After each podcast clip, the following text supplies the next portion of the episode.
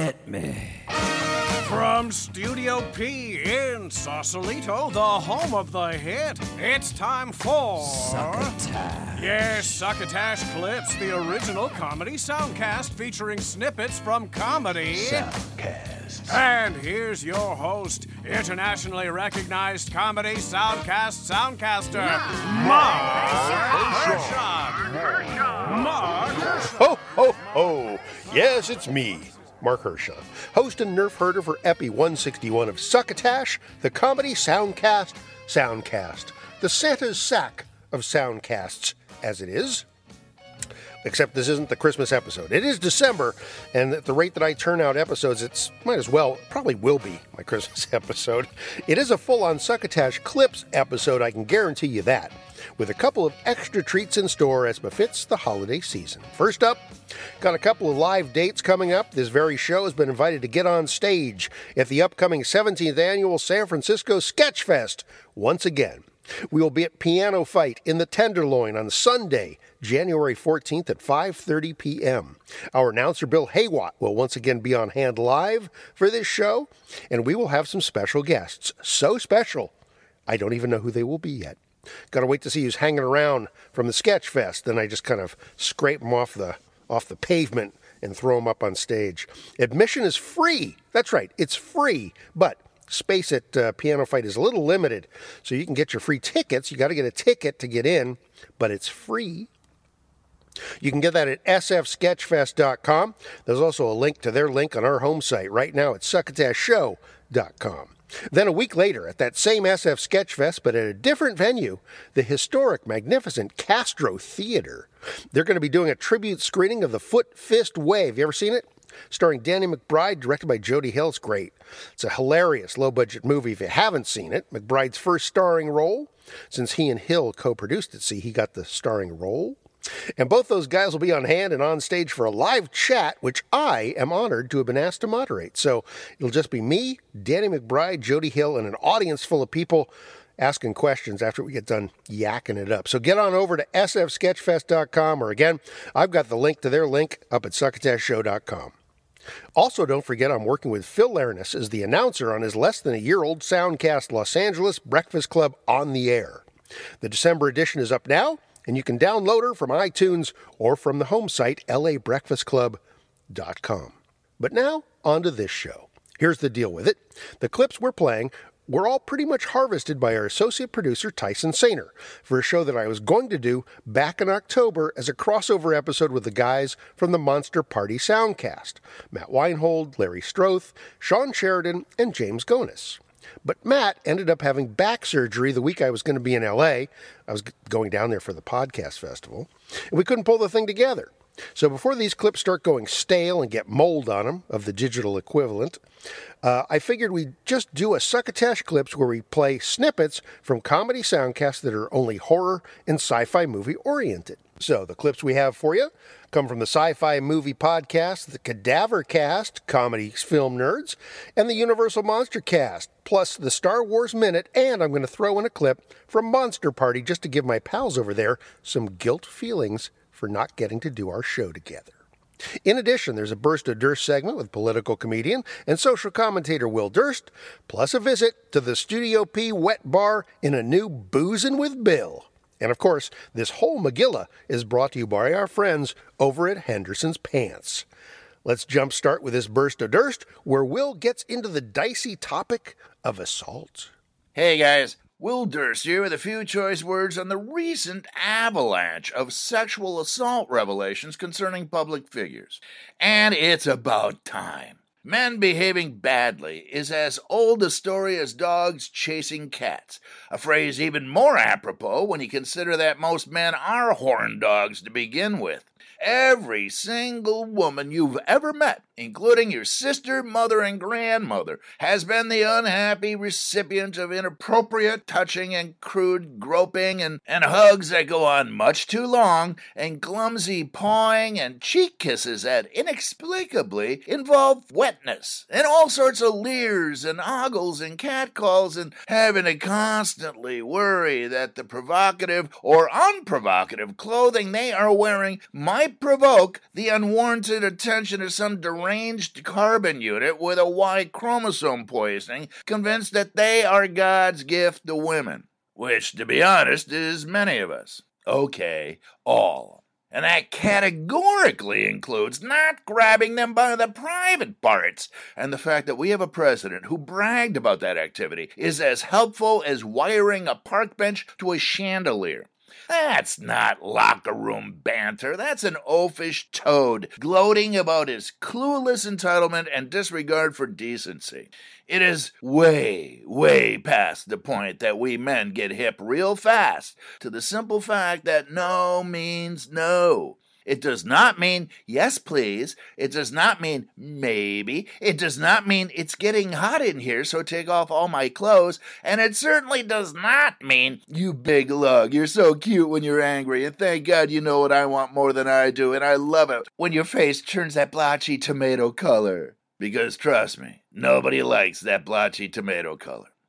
For Succotash, the comedy soundcast, Soundcast, I'm Will Durst. Check out more at willdurst.com or find him at Will Durst on Twitter. If you're going to be in the Bay Area between Christmas and New Year's, Will and his cadre of cut ups will be appearing all over the place in their annual Big Fat Year End Kiss Off show. You can find more information at willdurst.com. As I said earlier, the clips from this show are meant to be for a kind of crossover show I was talking about doing with the gang from Monster Party. That's where we're going to have all the guys listen to the shows and sound off about the clips. But sometimes I just dream too big, I guess. And it never happened. But Tyson did do a lot of work. I didn't want these clips to go to waste, so here we are. Here's a clip from the show Responsible, and Monster Party is still one of my favorite shows. Yes, even though these guys stood me up, I'm even reviewing them on splitsider.com this week. You know, you can tell, because even with all the shows I listen to for this show and my splitsider.com show reviews, I actually do subscribe to this one. This is their latest drop. It's from that, featuring a past guest of this show as their guest and my real life friend, Rick Overton.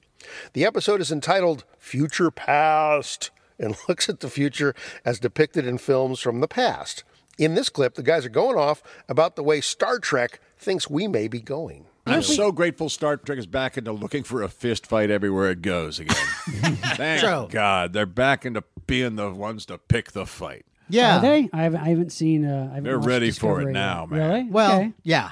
It reflects reality. Yeah, I know. I'm- kind of miss the old vibe too, you know. Oh, but I, the yeah, action's totally. great in the new one. But uh, something And about Doug what- Jones, my God. Doug Jones He is, is the shining just star of that stealing thing. the Really? Oh man, I got, Oh, I he's got, so I good. got by a see it mile. He is But- super but- duper. He's the now- Mr. Spock of the show. He is, and he's, he's totally. fabulous. He's so good. But here's the Can you do that again? Because you said it with with uh, jazz hands. he's fabulous. you don't have to ask me twice to do jazz hands. but one thing that the new show points out, which is the problem that all these shows following the original Star Trek had, is that Star Trek is a thing of its time. And so now when you're doing shows where, hey, this one's going to be a prequel. Yeah. This one's going to be uh, in between the prequel Right, right, right. that they were constantly getting into these problems of updating something. Yeah. How do you explain it being How do you way ex- more advanced now than the one we remember from Right, supposed to be the right. That future was of you? always For example, problem. Enterprise, the show Enterprise. You look at Enterprise, and I I get the idea that they made it look a little more mechanical. Yeah. everything They had tried, a, yeah. Yeah. It was less smooth surfaces, Yeah. and so I, I get okay. This is the older Trek, but it still looks way more advanced than Star Trek: The Original Series. Right, right. With It's like all of a Shatner, sudden they went like, okay, we got all these dials and everything, and uh, you know what we should do? Let's let's have some big light up buttons everywhere. let's have a bunch of lights that You know, don't really do anything. I like the lit up buttons. I- look, I love it I mean, too. uh, yellow and red and, I love and, it too. and green. It's just kind I of mean, uh, silly You're so that you would, scientifical. yeah. Well, well, you know, you laugh, you laugh, Rick. Don't you think it's it's snacking. no, no? I, I was just gonna say, don't you think it makes a lot of sense? It's like, oh, the danger button, it's the red button, and it's like to, to move forward to go, it's the green button. I You love know, the and- shows in the 50s. Set the controls for outer space. That's true. Better hang on to something. We don't have seatbelts. I also like the, all the alerts, like the yellow alert. Brah, brah, Yeah. brah. Uh, I can't hear myself give orders. Or Can I we lower uh, that a little bit? Well, uh, look, uh, look. You can understand yellow alert. It's like oh, mildly, you know, in, And then, intense and, so red dangerous. alert is a bright red flashing Yes, bulb. well, and then and it, it gets your attention, Matt. It does, says- but Matt, then says turn it off. Well, well, when you're you get to where that danger is, sure, you can turn turn it off because you need to Correct me if I'm wrong. Correct me if I'm wrong. Wrath of Khan. Yeah. Isn't there a scene where all of a sudden it goes to red alert and then the whole fucking bridge is red? yeah, like I much. can't see anything. We've already established that he has trouble seeing. Yes, that's Shatner. true. Shat- yo, no, Sure. Captain uh, Kirk. Captain He Kirk. wears Captain the Kirk. granny glasses. That's right. Yeah, and he's got his They're glasses. not granny glasses. Well, they're kinda like that. Bifocals. They should have given him, given him John Lennon glasses. That would have been a nice touch. Yeah, yeah. Again, that's Matt Weinhold, Larry Strothe, Sean Sheridan, and James Gonis, along with guest Rick Overton. Monster Party is available in all the usual downloady places, including the Laughable app, iTunes, Stitcher, or, of course, their home site, monsterpartypodcast.libsyn.com. You can also hop over to our home site, succotashshow.com, and click on their show title in our blog or any of the show titles featured in this show. That will take you directly to their home site. We love comedy film nerds with Chris Mancini and Graham Elwood. In fact, I just featured my chat with Chris from the recent Los Angeles Podcast Festival on our most recent episode. And while they don't feature strictly sci fi, monster, and horror movies on their show, they are pretty heavily into those genres. Back in their episode 384, the guys, along with guest Kevin Avery, get into a low budget, crazy little movie called Dave Made a Maze, where they get into a little aside about none other than Rick Overton, who you just heard. Man, this show's getting meta. I saw Dave Made a Maze. All right. Now, this movie I was excited to see because it looked absolutely just ridiculous, fun, and uh, absurd, and it was. It was definitely all of those things. Nick things. Zone, who's been on the show, Yes. is, is it's his film. He builds a cardboard maze in his uh, uh, living room that it's a lot bigger on the inside than the outside. He gets lost in it. And then um, his girlfriend and a film crew and a bunch of his friends go in to try to save him from the maze. But it just gets bigger and bigger, like it has a life of its own. And there's a, a cardboard minotaur that chases them. And it's really an insane uh, movie. I Now, want to see this now. I want. Can we stop? yeah. now, I, I loved when I was reading the trivia about this that said they initially utilized scrap cardboard from an American apparel factory in L.A. Uh, the producer thought they had more than enough to le- for the length of the shoot, but then they ran out three weeks later, and the company would not give them any more scrap cardboard. Damn. But luckily, they were shooting next to Solar City, and they were willing to have the crew dumpster dive for all the cardboard they needed. And then the cardboard was returned to those same dumpsters for recycling. The production did not pay for any cardboard, and the whole movie is literally a cardboard maze. So, and the other thing that they said is that there was only enough space for two rooms of the maze to be built at any one time. So while one was being filmed, the other one was being built, and they said the average lifespan of a room was four hours. So literally, there was no reshoots because they had to tear down the cardboard sets every single, uh, you That's know, every time they It's amazing it. that you liked it because it's a first not not that it's a first time director. Not that that Right. means oh they are they should be awful in their first outing, but like it's this guy Bill Watterson who's basically Mhm. just been a TV actor. Yeah. Um, but it was absurd and ridiculous. People died, and uh, and it was just it was that like uh, when I read the description, I'm like horror comedy. I'm like, where where's the horror in this? This is just kind of weird, absurd. But you know, if you have a couple people die and from cardboard, then you can slap the word horror on it. I mean, it well. does sound like utterly ridiculous, but then potentially terrifying. Yeah. to be lost. Think of all the times you've gotten lost somewhere where you didn't expect to get lost, where suddenly you're just, even if it's a parking lot, and you're like freaking out because you can't find your car, or even how to get out of the lot. You know, like Yeah. shit like that Mhm. always is kind of weird and intriguing. So it was really inventive and interesting the way they did the different cardboard rooms and parts of the maze and the, the creatures that were actually inside it. Um, it. It still felt like it did have that kind of first time director feel to it for sure. It was definitely uneven and rough around the edges, but who cares? I mean, it was a, you know, that's the kind of movie you know what you're getting into after you see the trailer. And you know and I, I from the trailer too I was like well this isn't just an inventive. I just love an inventive idea. Like Right, he builds this little cardboard thing and it actually goes into this giant world. Yes. I'm like I'm Mhm. in. That sounds. Yeah. It felt like uh, um, being John Malkovich, sort of that Right. like you know. It has that vibe. Seven and a half. It has that vibe to it too. Now, the one thing I love that the uh, filmmaker did did not do, like, there's a uh, film crew that goes in to find um, Dave. They did not do the found footage bullshit thing. Oh. like I Oh, was that's like, oh, thank God, they just shot it. There's a film crew following in the boat that we don't see every shot from the film crew's perspective. Oh, that's awesome. So it was nice to see. The, my uh, one of the uh, my one complaint is that uh, Rick Overton was completely wasted in the movie. Like he plays a hobo. That uh, they they they try to help. It was like Does he, or was he just sleeping? Yeah. They were shooting. Say that. hey, Rick, we love you. There's, just Rick- like, there's this guy in the trash who keeps doing Yeah. a Sean Connery impression.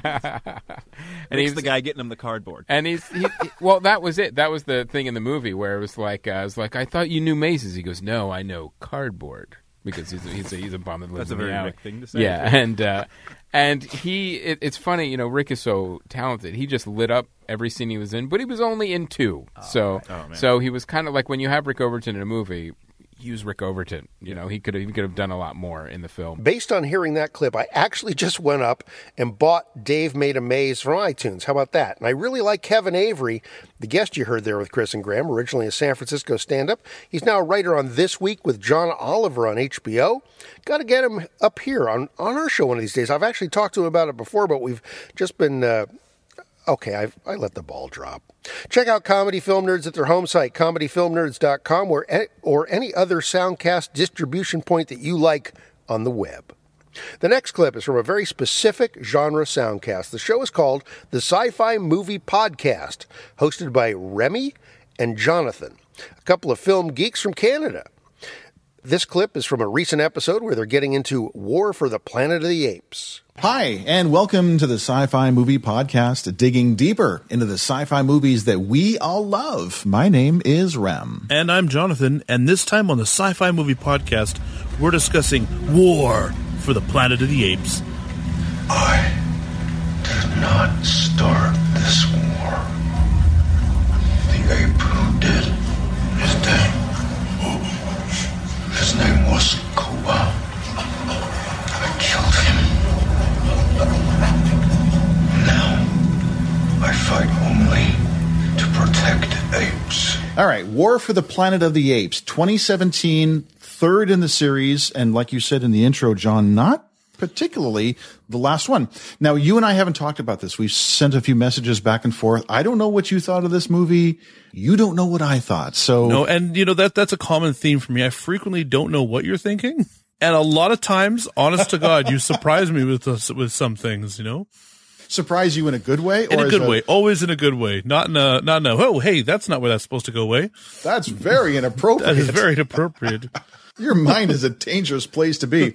yes. So we haven't really talked about what we liked or disliked, and we're going to get started as we always like to do with what worked with this third film in this uh, this sort of new installment, which is uh, directed by Matt Reeves. So, Jonathan, what do you think? War for the Planet of the Apes. A lot of hype, big anticipation for this summer blockbuster. What say you? I say it delivers. It, I think, is the strongest of any Planet of the Apes movie in the whole gamut of the uh, oeuvre, if you will. Even going back to the Charlton Heston. Going back to the Charlton Heston movies, I mean, I, I really actually love that first Charlton Heston movie. And if you don't know what's going to happen at the end, it's such a good twist. But this set of movies, which is the, the prequel and shows the development of how they went from monkeys in zoos to, uh, you know, the forefront species on the planet. Uh, the first one I thought was really good. The second one, interesting, but a little less so. But this one is a fantastic conclusion to this opening arc of the Planet of the Apes. it really takes the trilogy and brings it to a nice sense of conclusion, I think. Because, you know, we'd heard that the third film was going to come. And I, I think we sort of see things in threes now Lord of the Rings, Hobbit. You know, film series need, seem to be following on those on those those beats of three now. And if this is the last one, I, I think this is going to be a, a fitting end to where this you know prequel series of the of the apes movies finishes. And then we can see how that was going to progress into what would ultimately become the, the charlton heston uh, planet of the apes series. Yeah I, I gotta i gotta agree. This as far as a as a movie and completing the series i enjoyed it. Now there there are issues with it and it's not without its faults but i think if you were to take the totality of the series with with Rise and then Dawn or Dawn or Rise. I'm still confused by that. If you take the totality and then complete it with War for the Planet of the Apes, I think you've got a really strong trilogy here. And I think why hasn't Fox done something like this with the Alien movies? Because they've demonstrated they know how to do a, a trilogy well. They know how to do these movies well. And they're starting to do the things that we've talked about on the podcast that are so necessary for a good movie. Good character development, building up plots you care about people that you can empathize with. In this case, apes that you can empathize with. Performance capture that we saw from Andy Serkis, phenomenal. Um, did did you find this was an emotional story for you? Uh, what was the emotion you were left with after the movie ended? Well, let me tell you, I went through a number of emotions when I'm watching this movie. I'm I'm connecting with the apes because they're clearly the the quote unquote good guys. Right. And humans are the bad guys. And I'm going through the movie going, like, I want the apes to succeed. I think, but wait, I'm a human though. and they're kind of funny, but, but these guys, but these humans are, are dicks. And I'm like, I'm, I'm conflicted on how I, how I should be feeling. But in the end, you know, I realize, okay, yes, I, I have to root for the apes. You know, this is, this is where the movie's leading me to go. And this is where, this is where I have to be. And I think that the, the arc that Caesar has throughout this movie is amazing. And God, can we, can we do spoilers? Are we allowed to do spoilers here? You know, I think we're going to do spoilers and maybe we should drop the spoiler warning in. If you haven't seen this movie or the, the previous two films, know that we are going to spoil the ending. That's the Sci Fi Movie Podcast. Well, it's a clip from it. Although at their home site, sci fi movie podcast.com, their logo says that they're the sci fi movie and TV podcast. So you might get some TV talk mixed in along the way with these guys. They've been around for a few years, so you'll no doubt find their show propagated throughout Soundcast land. Next up is a clip from a show that Tyson says is, quote, delightful, called Cadaver Cast, a father son monster movie podcast. The hosts are a dad, Jeff Burnham, and his five year old son, Alistair. So one assumes that this show never gets too dark or too explicit. The clip is from their Epi 30, where they get into one of my favorite all time fun movies, The Seventh Voyage of Sinbad. It's time for Beastly Best. Okay, what is the moment in the movie that you consider the coolest monster moment, Alistair, in Seventh Voyage of Sinbad? With the dragon, uh, is fighting the Cyclops. Yeah? Oh, I thought you were going to say the skeleton, for sure. Yeah. But the dragon and the Cyclops fight is really cool. Cause like, it's I monster agree. against monster. Double monster. And one is bigger than the other, and one is original. So you get to see who would win. Yeah. Yeah, monster the dragon showdown. does. Well, spoilers. but yeah, obviously everything's spoilers on this show. But Yeah. uh, yeah, we dragon. do talk about movies. yeah, we talk about the whole movie.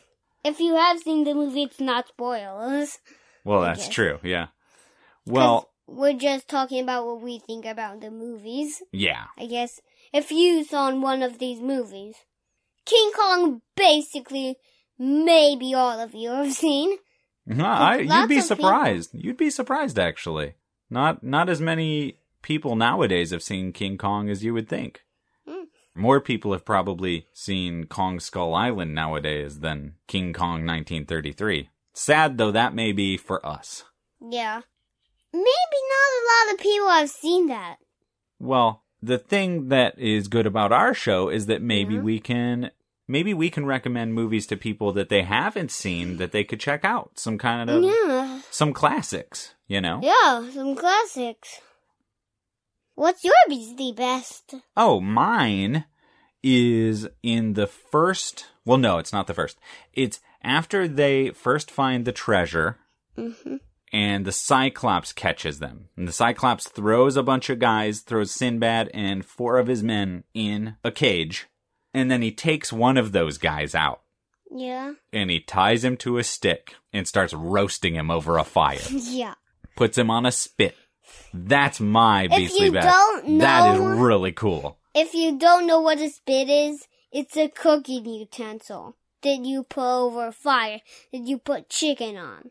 Yeah. But yeah. he put a human on it. I know. That's so crazy. Yeah. Yeah, just starts cooking the guy. He's just sitting there cooking him, just Mm. spinning him around, Mm. cooking him. Super. That's my beastly They best. I think that's really cool. They usually use it earlier because they're like eating, and that's when the The big roc shows up. Yeah, Yeah. then they they they cook the baby roc later on a spit. Yeah. and then the mommy roc comes over and throws two of the guys into a boulder, basically. Yeah. Well, uh, after the Cyclops tries to roast the guy, then Mhm. some other drunk dudes show up, and the Cyclops squashes one with a tree.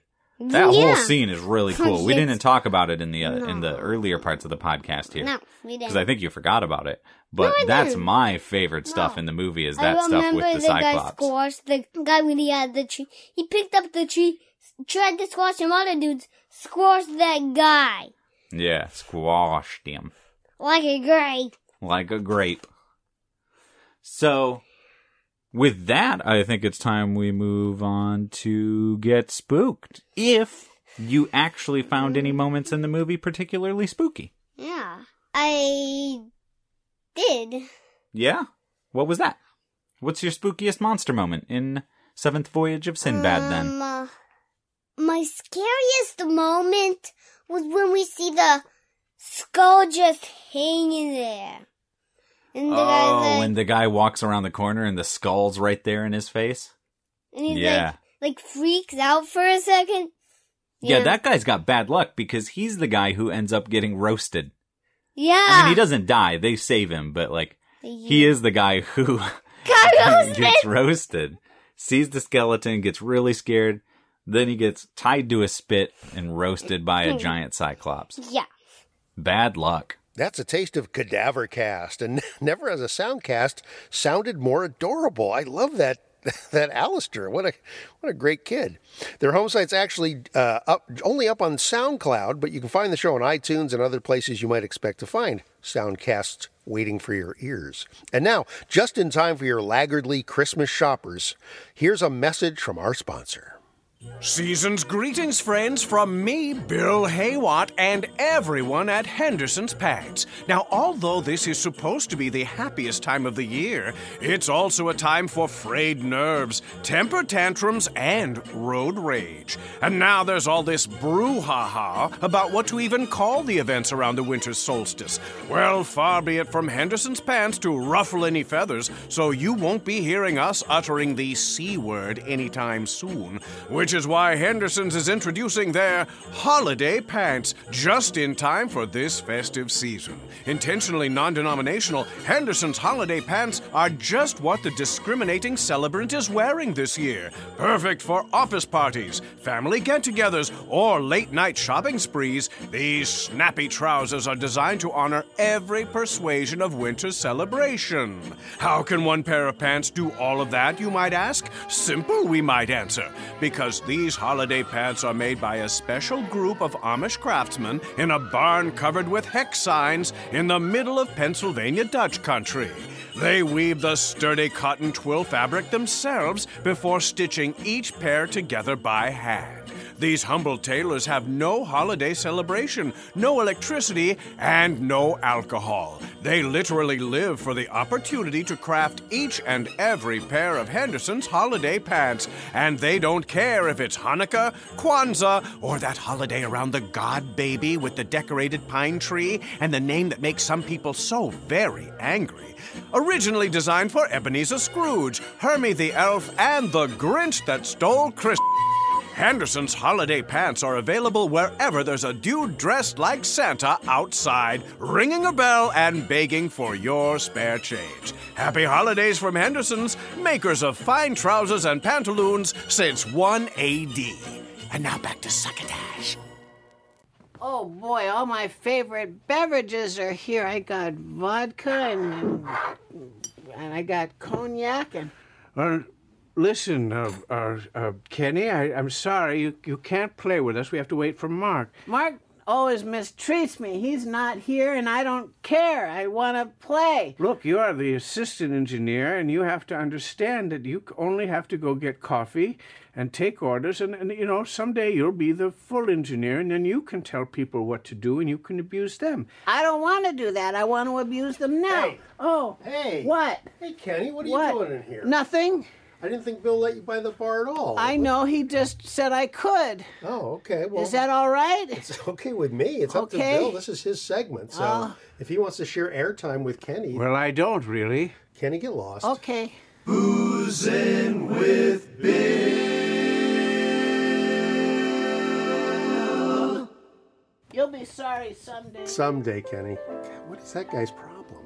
Well, I know. He tries. He's very happy in his own weird way. We haven't paid him in three years. He just, he just will not. Well, he doesn't want to get out of showbiz. That's you know how it how is. that Like, this is showbiz, Ah, well, it's- exactly, It's, yes. sort of showbiz. Hey, Marc, it's a good thing that you're working with an experienced drinker because a less experienced drinker would not be able to record more than one episode at a time. I know. That is the God's truth. I know. Hey, you You're- know we got kind a of spoiling the mystery. We, we, we all, got a new president. What? We got a new Really? president. What happened to Trump? Well, no, that's what I mean. Oh. And you know what? He promised to drain the swamp. Yes, he did. He promised. He said he was going to. You know that, and so in honor of that, Yes. we have a drink that's called the, swamp, swamp. drainer. Oh boy. The swamp Oh, drainer. All right. It's a great drink. You know what? We've had a great run, and Oh, listen. we're going to get close to the. Uh, I've got some stuff for you here. This is we're gonna put some to hair the on bar- your What was the barbecue one? Oh, barbecue punch? Yeah, it's gonna be This get- will rival barbecue Oh, punch, so this I can guarantee you. Oh man. You know, we're going to start with a little bit of water in a glass right here. And you can That's see that. I've got a little bit of water in a glass right here. Okay. Uh, so then I've got organic wheatgrass. So we're going to, what do you want to take a Just picture a of that? wheatgrass. Okay, here's some organic But we would wheatgrass. we would say if you've got fresh wheatgrass. No, not any can organic that. wheatgrass. We're using Amazing Grass organic Sponsor of the show. That's right. So we're going to put some Thank you, Amazing Amazing Wheatgrass. Grass Yeah. wheatgrass Thank you. into a glass of water. know how we find Here we go. sponsors, Look at that, huh? great. See, because it's kind of swampy. We are the only podcast that Amazing There we go. Wheatgrass is Yes, and they know us and they love us. So we're going to stir it up. All right. Oh, yes, it's kind of swampy and, and, It and looks like something that would come out of the bottom of like a lawnmower. Exactly. Yes. Yes. You know, kind of mulchy. Mm-hmm. So we're gonna add that, and then um, you know, because we're draining the swamp, but filling it up with the right kind of people. Oh yeah. We're gonna add. We're gonna add one and one half ounces Yes. of vodka, Ah. cheap Russian vodka. All right. And Now I'm not talking about like that cheap imitation crap that killed 50 people in Irkutsk.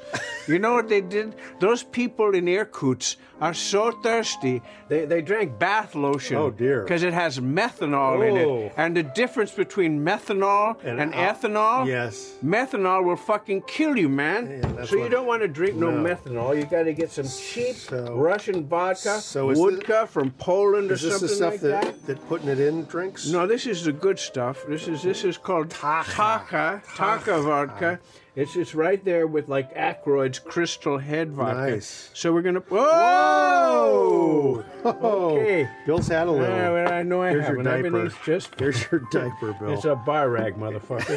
All right, we're gonna clean this up. What are there the- we go. the so tapes on then the we've side? got so so we put the cheap Russian vodka in it, and uh-huh. then what else goes good with Let vodka? me get out of your way. Oh, Going you- for the fridge. You better. Going for the fridge. Yes. So in that, Ah. you got to put vodka and orange juice, but not just any orange No, of juice. course not. You got to use It's Tropicana, Tropicana orange, orange juice. juice. You know why? Why? You know why? Oh, you Because put it's the official. It's the official orange juice of the employees' cafeteria at Mar-a-Lago. Oh, Thank you. exactly. Beautiful. All right. Sorry, I jumped on your joke. It's all right. It's all right. You saw that coming a mile away, and you know I love you.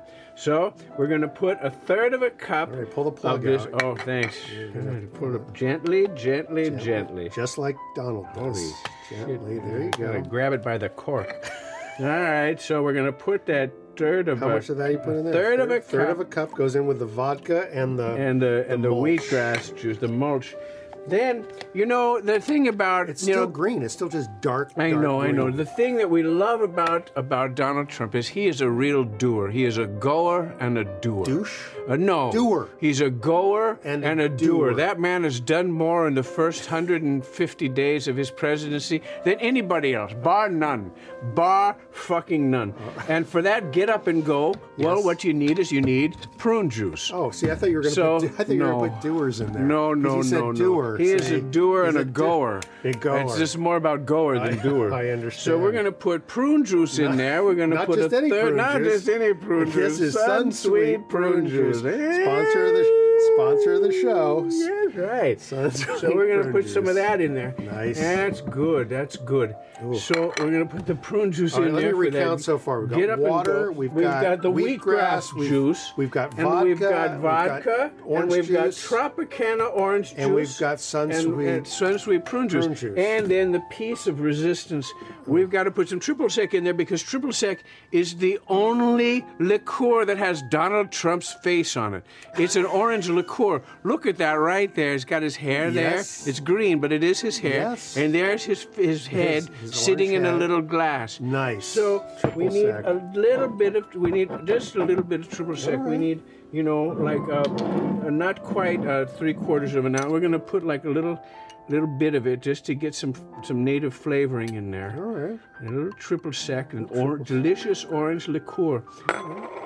Now, so now, just to recap, Yes. water with the delicious uh, wheatgrass juice Mm-hmm. from our friends at Amazing Grass. Yes. And then we put in the cheap Russian vodka. Yes. And uh, which is, is, is under indictment or an investigation. Under investigation. And then we put uh, the the prune juice for the get up and go. Yes. And then The orange juice. Don't forget the orange. oh, the Tropicana orange juice. So we're gonna steer it up, as Bob Marley would say. You know what? We didn't Steer actually talk about our sponsor from the triple sec. Oh that's yes, the Kuipers. Kuiper, DeKuyper, The Kuiper. DeKuyper. De Kruger, and De the Kuiper. Absolutely. Sponsor of the show. Oh, who gives a fuck? All right. So anyway, so No this ice? is this is No the, ice? Oh, you want ice? I don't know. Do we need ice? Uh, it's fine with me if we don't have ice. Well, then we won't have ice. Yeah. Maybe we drink it warm. You know what I think that's room a, You know what that temperature? is? What? That is a nod to the fact that climate change does not exist. That's exactly it. You Yes. read my mind. Yes. The fact that, that there's no ice, climate change does not, exist. So I'm going to pour this in uh, two different little. Well, well, we got to shake it up. Uh-oh, Yes. uh-oh. We stirred it up. that? We stirred. No, Stirred it. You gotta shake it though, because you're you're a professional. I am professional. Look out for me. Oh yes. Oh, Don't shake don't, it up. Don't let the top on that one. Shake it up, baby. Shake it up. There he is, shaking his All right. money maker. Right on, baby. Okay, so then we've got to pour into uh, your glass. Okay. We're going to drain the swamp. We're I going to feel like I, I feel this, like I am. This looks like swamp water. Is what this looks That's like. right, and we're going to drain it too. All right, hold on. Here's we're going looking to at- try. I think I'm to puke right in my glass. I, oh yes. Oh, this- Oh, this God. smells Don't like make me drink this, mommy, please. Ooh. Ooh. Ooh. Ooh. Ooh. Oh, you know they've said that re- uh, government is very bad medicine. Government is bad.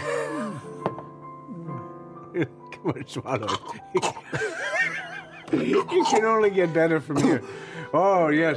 So we're going to overturn the ACA, and we're going to kick all the people, all the scientists out of the probably- school.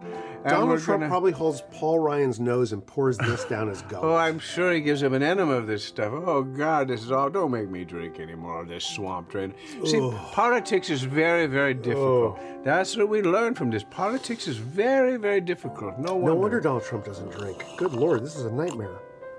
Oh God, I can't take any more. Oh, America's nightmare is almost over. Swamp drain. uh, Well, you know, he might get another four years. Uh, I'm not sure. Oh. Oh. oh.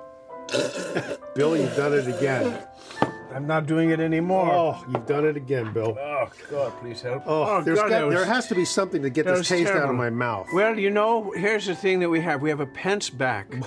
I'm We afraid to ask what that back. is. Well, it's water. It's tap water. Oh. From Flint, Michigan. Oh, there's that Flint Yeah, but the thing about that is, it's you know you got to drink the Flint. This is this is pure, unadulterated Flint, Michigan tap oh, water. no, and the no, thing is, you know, you got to trust people. This is faith-based water, and and it's right from the tap, and it's good for you. It's good for you. And the thing about it is, when you look at it, you know, it's faith-based. if you really believe, then it's not going to hurt you. All right. Are you? It looks like it's filled with lead. Go ahead, you need it, man. Oh, I feel like I'm glowing in the dark already. It's not bad. No, it's better just, than uh, what we were better than drinking. Something to rinse. Oh. Just a palate cleanser and a moose And that's, so, so that's the Mike Pence back The Mike Pence back for the for the. It's okay. We're going to recap. Yes, recap. It's a, a Mike Pence back for the Swamp Drainer. Swamp Drainer. And the Mike Pence back is a water, plain tap water from our good friends at Flint, Michigan. And yes, of course, it's going to be discolored and foul smelling, but it's faith based. It's. You can drink anything you want I if believe. you believe. I believe. You believe. I Put your hand on the glass I and they're going to believe. baptize you with the water of Flint, Michigan. oh God, Are You going to be all right? I think so. That is another episode Of Boozing with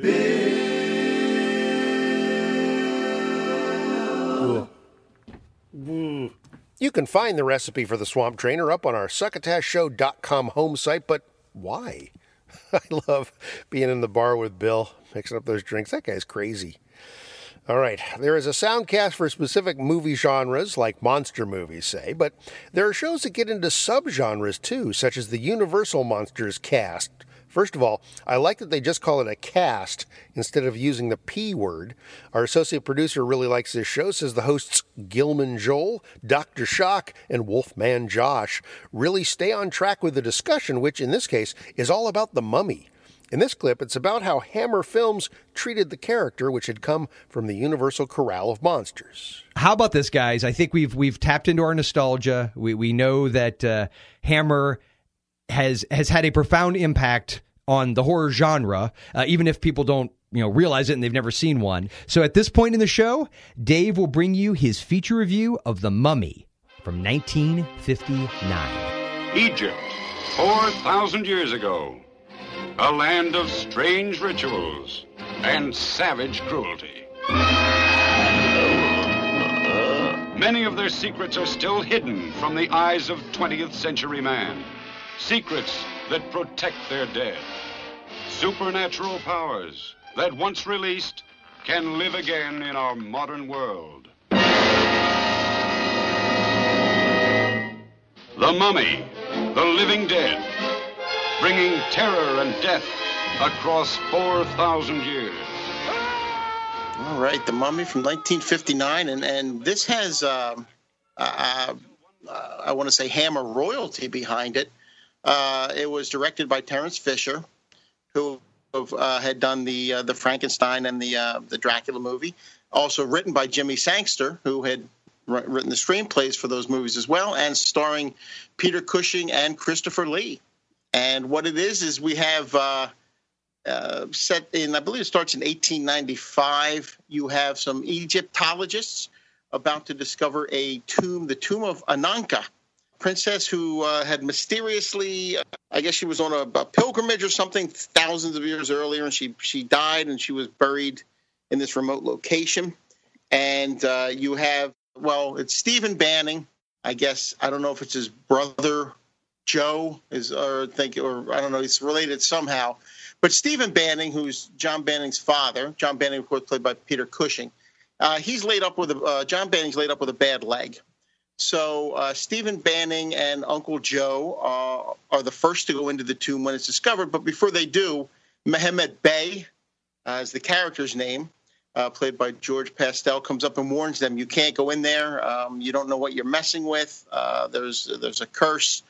You know, Stephen Banning's like, yeah, okay, whatever. So they go into this tomb. Uh, it is what they were looking for. They're, they're amazed. Um, Uncle Joe runs back to tell John, like I said, he can't really move. His, his, leg is bandaged.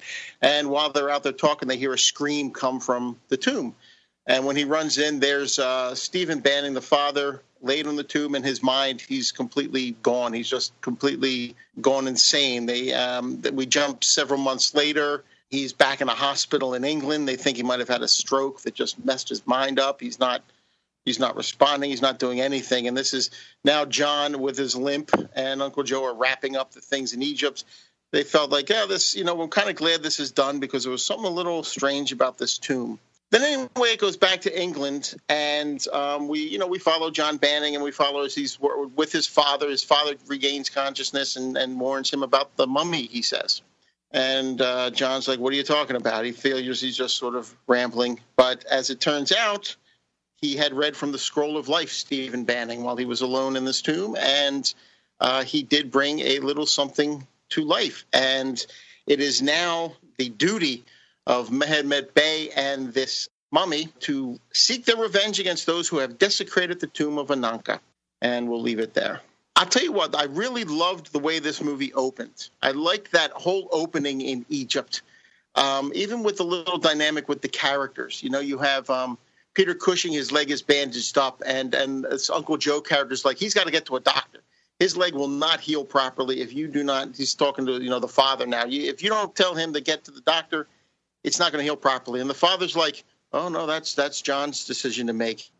You know, knowing full well that John, yeah, exactly. Knowing full well that John will not leave this spot because because now the father doesn't want to leave this spot. So he figures, okay, well, no, no, no, no, that's John's decision. I, I, I can't tell him I'll just I'll abide by what he's going to say. You know, but you could see that the two of them are just so into finding this and you get the feeling that, that Uncle Joe's the only one who sort of ste- stepped back and is saying, "Look, you know, uh, you got to get this leg treated."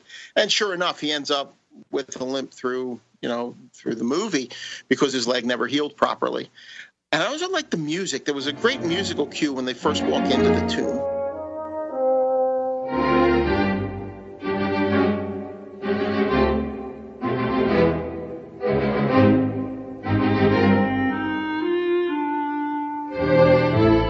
Like the Universal monsters and who doesn't, Frankenstein, Dracula, the Mummy, the Wolfman, you can pretty much get heavily into it through this soundcast. The home site is universalmonstercasts.com or look for them pretty much anywhere you get your soundcasts from.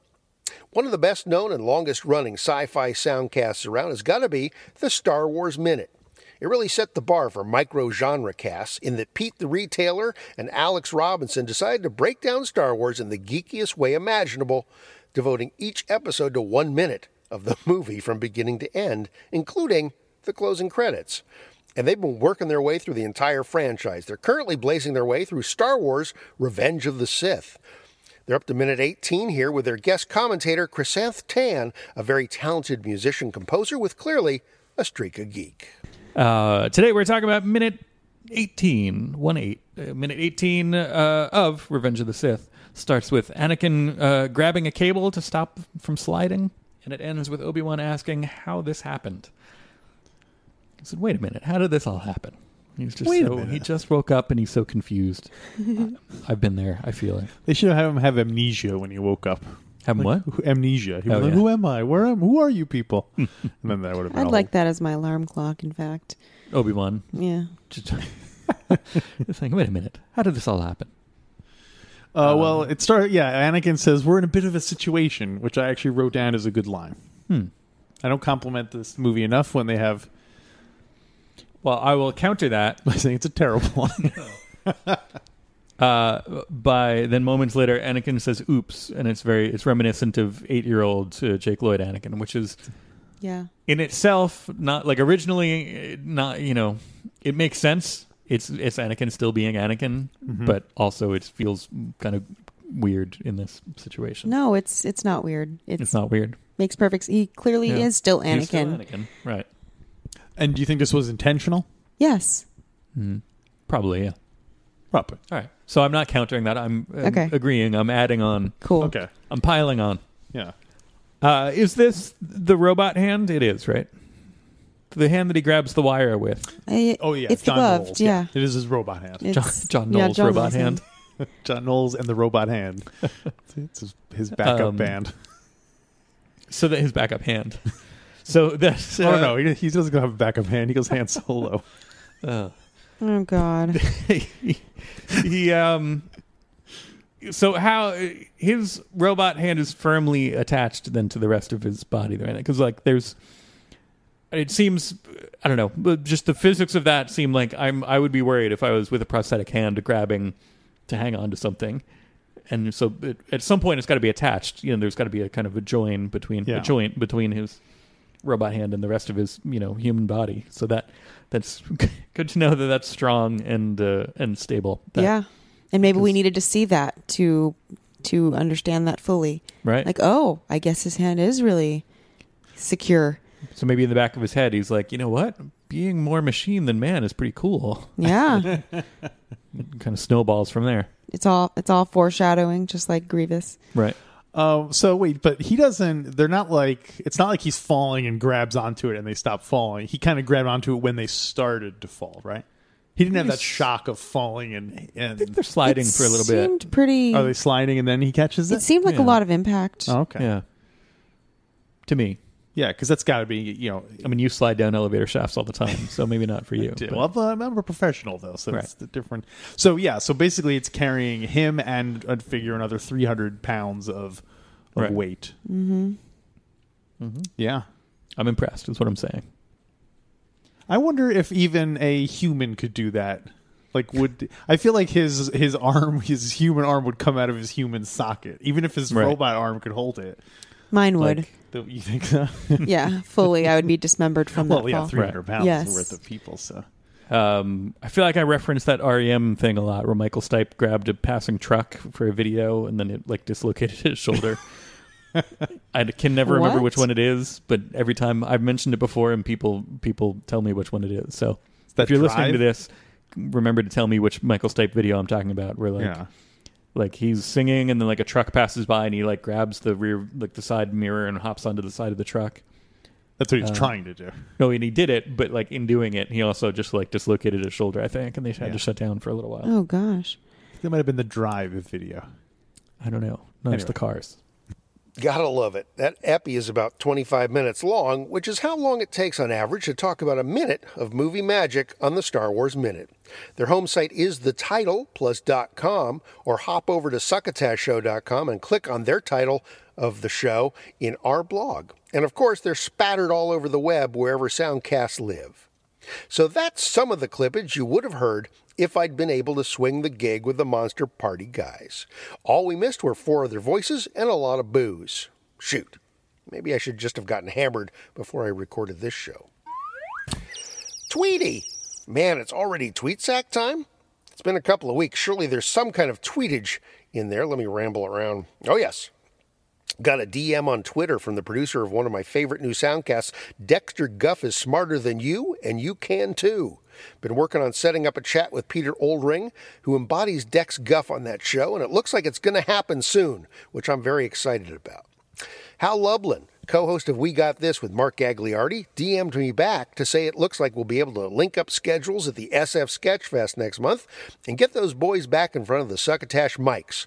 I missed doing that last year, which is the first time in four years we didn't get to talk to Hal, but we'll make up for lost time. I got an email from Caleb Gates, who's looking for a podcaster to fill a position at a new startup called Alpha Voice. The note reads, quote, We are looking to hire a podcaster for an awesome new startup. Do you do you recommend anyone? Feel free to email me back or forward this to someone you know. Here is a position description, unquote. And then there's a link to their website, which I will pass along to you in a moment. It goes on, thanks, uh, thank you in advance, Caleb Gates. Caleb Gates. Caleb? Caleb? Probably Caleb. Alpha Voice seems to be a new app for finding specific moments in podcasts. I was going to forward the actual email to a few guys I know, but then I figured enough soundcasters listen to this show that it would be more effective just to let you know this way via the tweet sack. There's a video on YouTube that explains Alpha Voice, so I downloaded the audio from that, and it goes exactly like this. I'm Caleb, a co founder of Alpha Voice, and I'm here at San Francisco's famous Noisebridge Hackerspace. I love podcasts, like the oh so popular stories from Radio Labs. One of my favorite episodes is the one about baboons eating trash. I also like the stories about driverless cars. The problem is, it takes me 20 minutes to find a favorite moment and share it, so we built this. Alexa, start Radio Lab. Hi, this is Radiolab. Ask me anything. What would you like to talk about? Baboons, trash. We found New Baboon by Radio Lab. Hey, this is Jad. Radiolab is supported by Rocket Mortgage by Quicken Loans. Home plays a big role in your Alexa. life. That is what. Stop. Thanks for supporting Radio Lab. Alexa, ask Radiolab about cars. Found a bunch of episodes that match cars. First we have Paparazzi, second we have Driverless Dilemma, third we have Where the Sun Don't Shine. Which would you like to play? The second. Great. Starting Driverless Dilemma by Radio Lab. Hi, this is Audrey calling from Menton, France. Radiolab is supported by UC Davis, a globally ranked university solving problems Alexa. in food, energy. Stop. Thanks for supporting Radio Lab. But it's so much more. What we've built is a WordPress for voice. Any content creator that wants to test, explore, or distribute on voice assistants can instantly get on board. Our system consumes your content and generates an interactive experience that your listeners can find on major platforms like Facebook Messenger and Amazon Alexa. New platforms like Google Home, Microsoft Cortana, and Apple's HomePod are just around the corner. So, if you're a soundcaster and want to look further into a gig with audio voice, here's the URL to uh, to sign up, or at least to uh, find out what it's all about. alphavoice.io slash jobs.html. I'll, s- I just rewind it if you didn't get it. I'm not going to repeat it. Good luck. Kylie Lobell, wife of Danny Lobell and producer of his modern day Philosopher Soundcast, wrote to me to say, Hi, Marc. Hope all is well. Danny wanted me to pass along his latest episode coming out with Jamie Kilstein. I'm not sure if you're aware, but I'm not sure if you're aware, but Jamie is just coming back into the spotlight after being accused of sexual harassment. Yeah, I heard some about that. Modern Day Philosophers is one of the first shows he's done. Please let me know if you'd like to review it. Thanks so much and all the best, Kylie. Well, I will have to give that epi a listen and see. Um, I may review it. Maybe I'll clip it. I don't know, but I'm, you know, Kylie Lobell is very good about reaching out to this show, uh, so I appreciate that. Wow, look at all that stuff from the tweet sack. I love it. I don't think we've seen that much stuff. If you want your stuff in my sack, drop me a note at marc at succotashshow.com. And now it's the time to take a ride on the Cavalcade of Gratitude, which is where I get to thank all those folks who've taken the time to tweet, retweet, follow, like, heart, thumbs up, poke, or otherwise mention Succotash in their social media streams. Quick question. Film Threat, Changes in Latitude, Blake Moniz, Carrie Snow, Out of the Fridge, Travis Clark, SF Sketchfest, Ed Wallach, Sup Doc, Salty Language, Podcast Booster Bot, Gratuitous Phil, The All Seeing Guys, Tom Jackson Jr., Fickle Fanboy, Seven Days a Geek, Joey Clift, Pretty Gross, Jordan Brady, Krampus Ban, Carjo Z, I don't know what that means, Jonathan Sadowski, A.R. Rathor, Jamie Raynaud, Lunchtime Podcast, West Side Comedy, Samok Ka Ayo Mix. Don't know what that means either. Ned Kenny, Phil Ernest, and Illusionoid. To you all, and the folks who slipped through the cracks, thanks so much for giving Succotash the old social media shout out. I have a question for you, and please answer honestly. Have you been up to the podcast section of iTunes? That's what they call Soundcast, by the way, is podcast. Have you been up there to rate and review the Succotash show? Of course you haven't. I don't blame you. No, wait. Yes, I do. I blame you. But you can correct that easily enough by jumping up there, up there right now to give us five stars and a short, pithy review. It really helps to get the word out because our listing pops up higher in the pages and pages and pages and pages of soundcasts so somebody can finally find us. And we have come to the end of Epi 161 of Succotash, the comedy soundcast soundcast.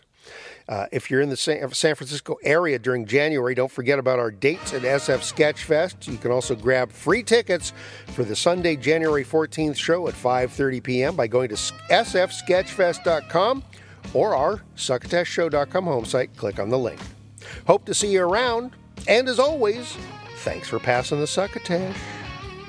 Goodbye.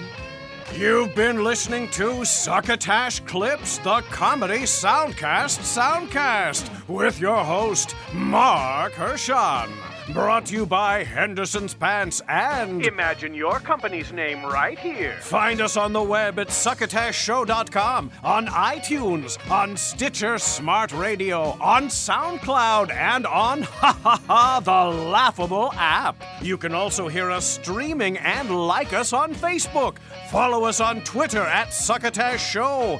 Email us at marc at succotashshow.com. or call into the Succotash hotline at our non toll free call number 818 921 7212. That number again is 818-921-7212. You can also upload clips from your favorite comedy soundcasts directly to us using our direct upload link at hightail.com slash you slash succotash. Succotash is produced and engineered with the kind assistance of Joe Paulino through the auspices of Studio P Sausalito, home of the hit. Our associate producer is Tyson Sainer. Our musical director is Scott Carvey. Our booth assistant is Kenny Durges. Until next time, I am your loyal booth announcer, Bill Haywatt, reminding you to please pass the succotash. Goodbye.